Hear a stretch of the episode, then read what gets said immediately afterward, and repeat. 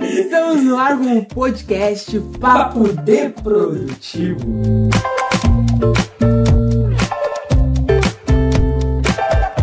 Qual é a ideia desse podcast? A ideia é compartilhar experiências, compartilhar histórias, é abrir um espaço para desabafo, abrir um espaço para pedido de ajuda, orientação. Dentro desse podcast, a gente vai sempre ter uma pessoa convidada. Fica a critério dessa pessoa se ela vai se identificar ou não. Lembrando que esse é um espaço seguro. Tanto aquele que participa aqui comigo, quanto as pessoas que é, participam por mensagem, é, do WhatsApp, mensagens de áudio, todas elas é, têm a sua identidade preservada para que você, enfim, possa perguntar o que você quiser, possa questionar o que você quiser, desabafar o que você quiser e sem o medo de ser exposto. Então, nosso convidado de hoje optou por se identificar. Eu quero ser visto. Eu quero ser visto. Na verdade, visto não, né? Ouvido. Mas se quiser me ver também. Se quiser me ver, arroba. A gente faz vídeo. Então, se apresente, por favor. Eu tenho aqui ao meu lado. William. William, estudante de. Farmácia. Na.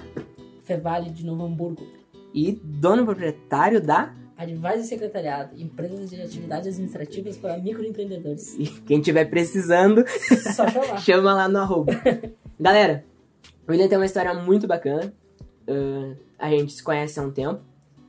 E quando a gente iniciou esse projeto, ele foi um dos caras que eu é, conversei assim de cara. Enfim, para conhecer a história, saber o que tinha acontecido.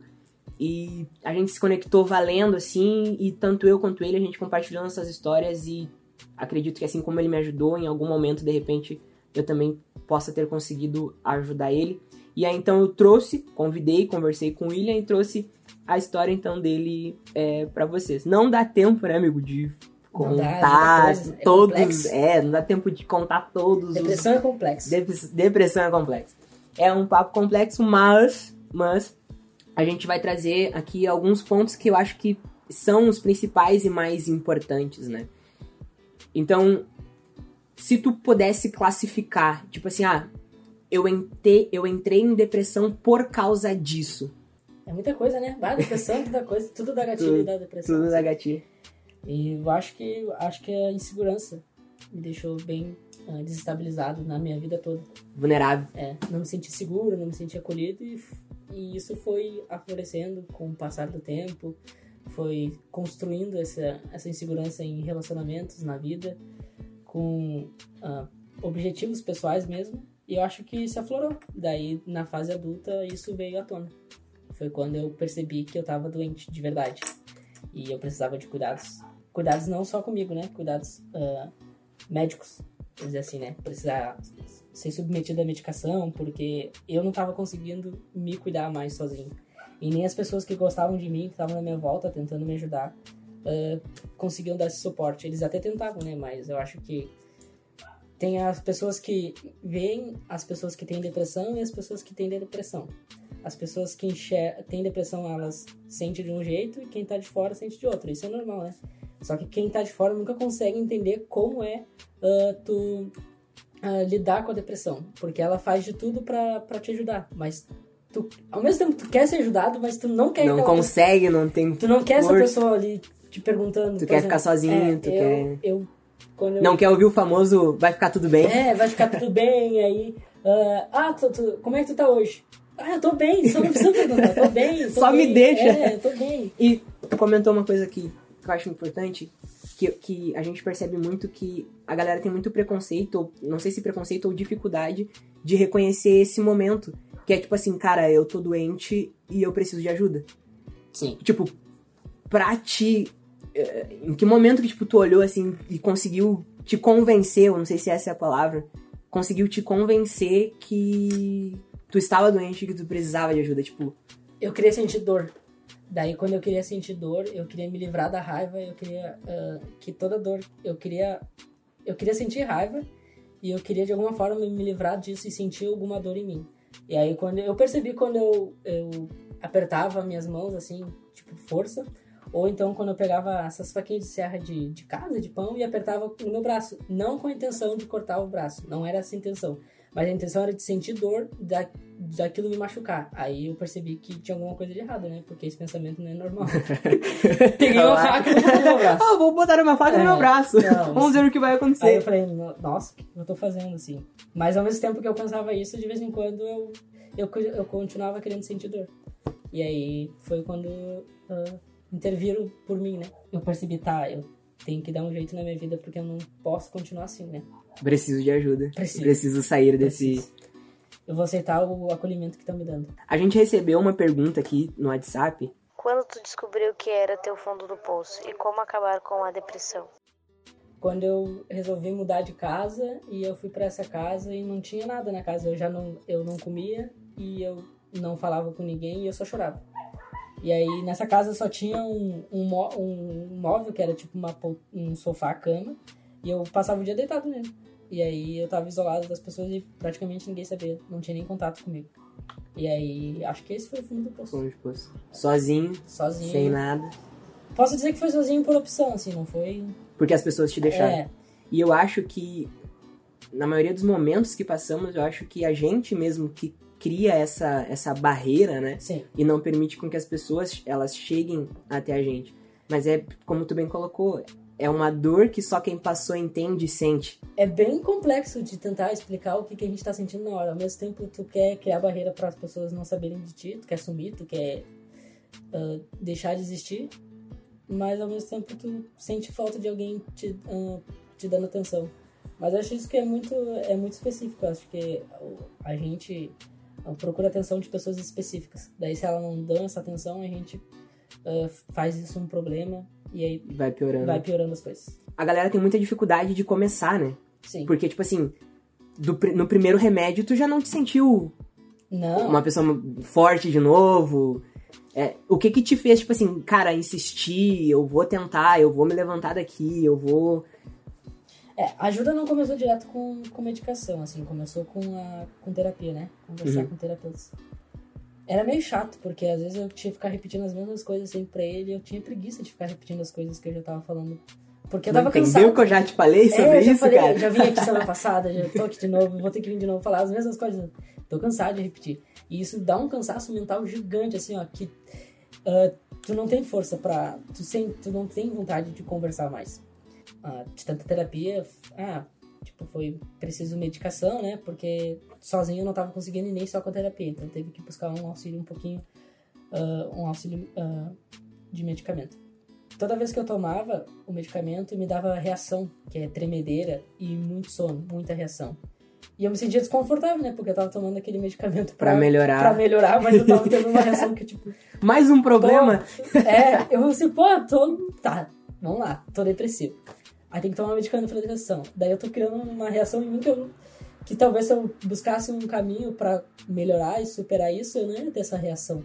E uma das coisas que foi que me ajudou a, a superar isso foi ficar em casa, né? Lá na minha família. E só que antes de medicação eu não falava com ninguém, né? Eu ficava mudo, quieto, assim, não sorria, não falava. Parecia um desconhecido dentro de casa.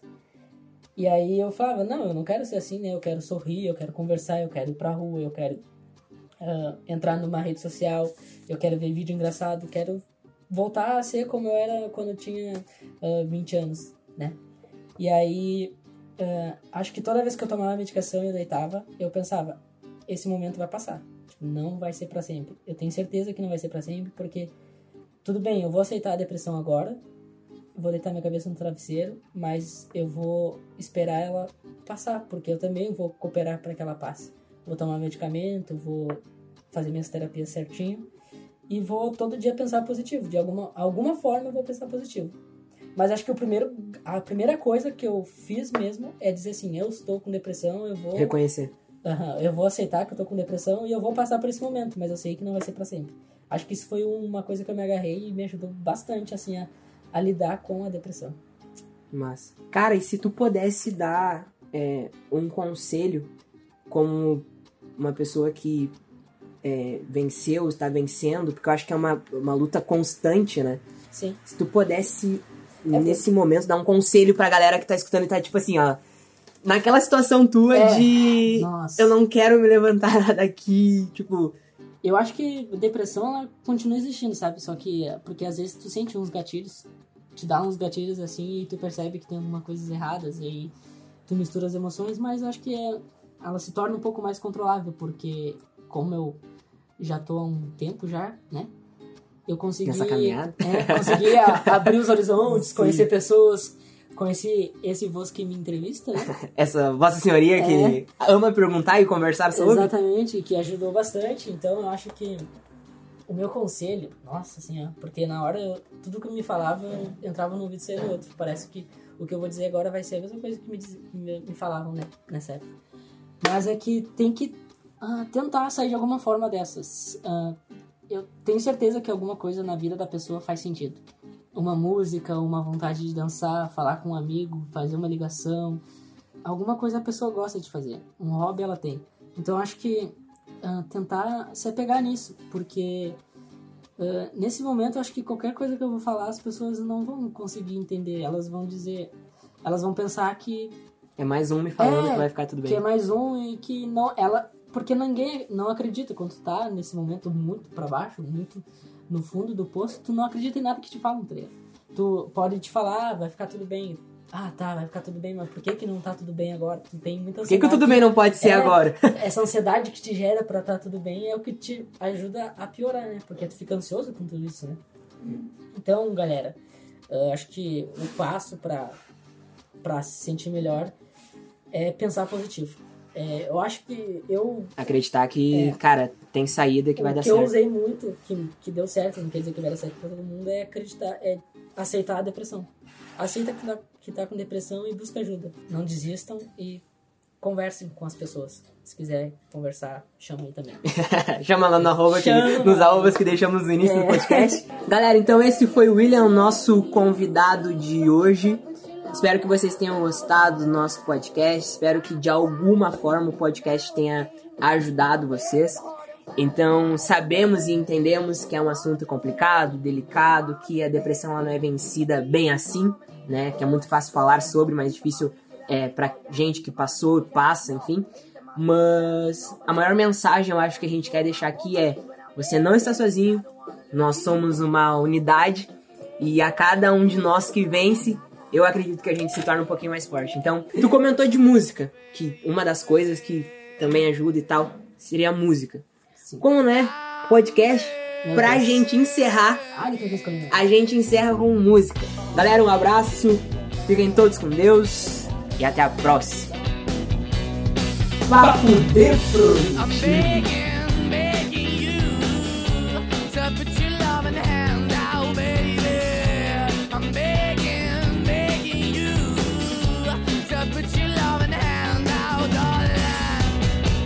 Riding high when I was king, I played it hard and fast, I had everything. I walked